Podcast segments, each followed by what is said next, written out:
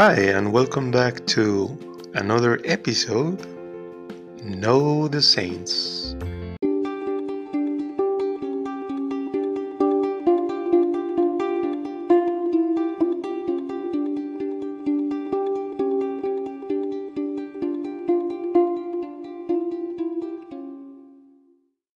Today, June 29, we celebrate Saints Peter and Paul, apostles. This feast day commemorates the martyrdom of two great apostles assigned by tradition to the same day of June in the year 67. They had been imprisoned in the famous Mamertine prison of Rome, and both had foreseen their approaching death. And Peter was crucified. Saint Paul, a Roman citizen, was slain by the sword or the Church commemorates the Apostle of the Gentiles. Today is dedicated primarily to St. Peter. The chief of the apostles was a native of Galilee, like our Lord.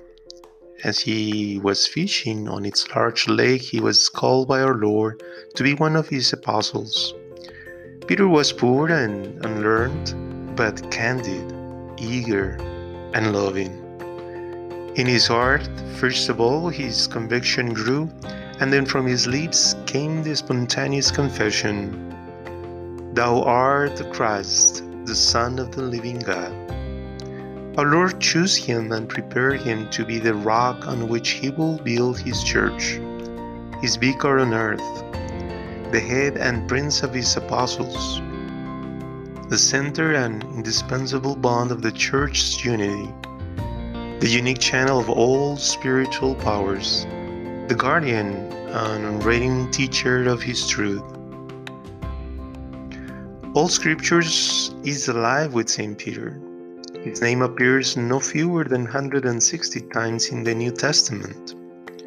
But it is after Pentecost that he stands out in the full grandeur of his office.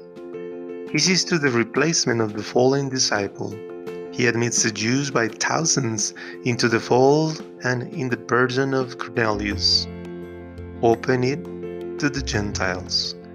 He founds and for the time rules the church in Antioch. Ten years after the ascension, St. Peter transferred his apostolic capital to the Rome, going in person to the center of the majestic Roman Empire, where he gathered the glories and riches of the earth along with all the powers of evil.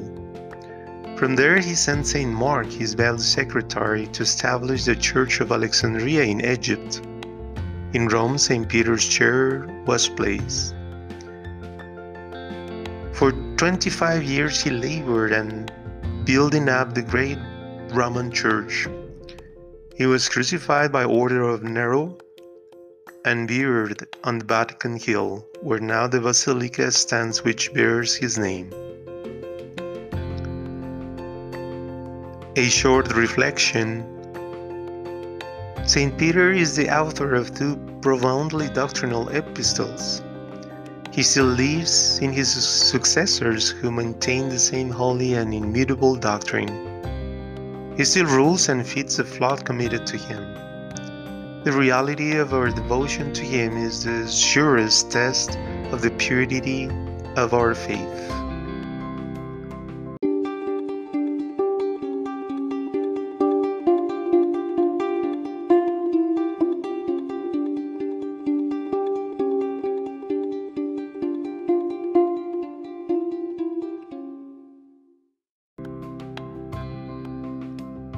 I thank you all and every one of you that have been then listening.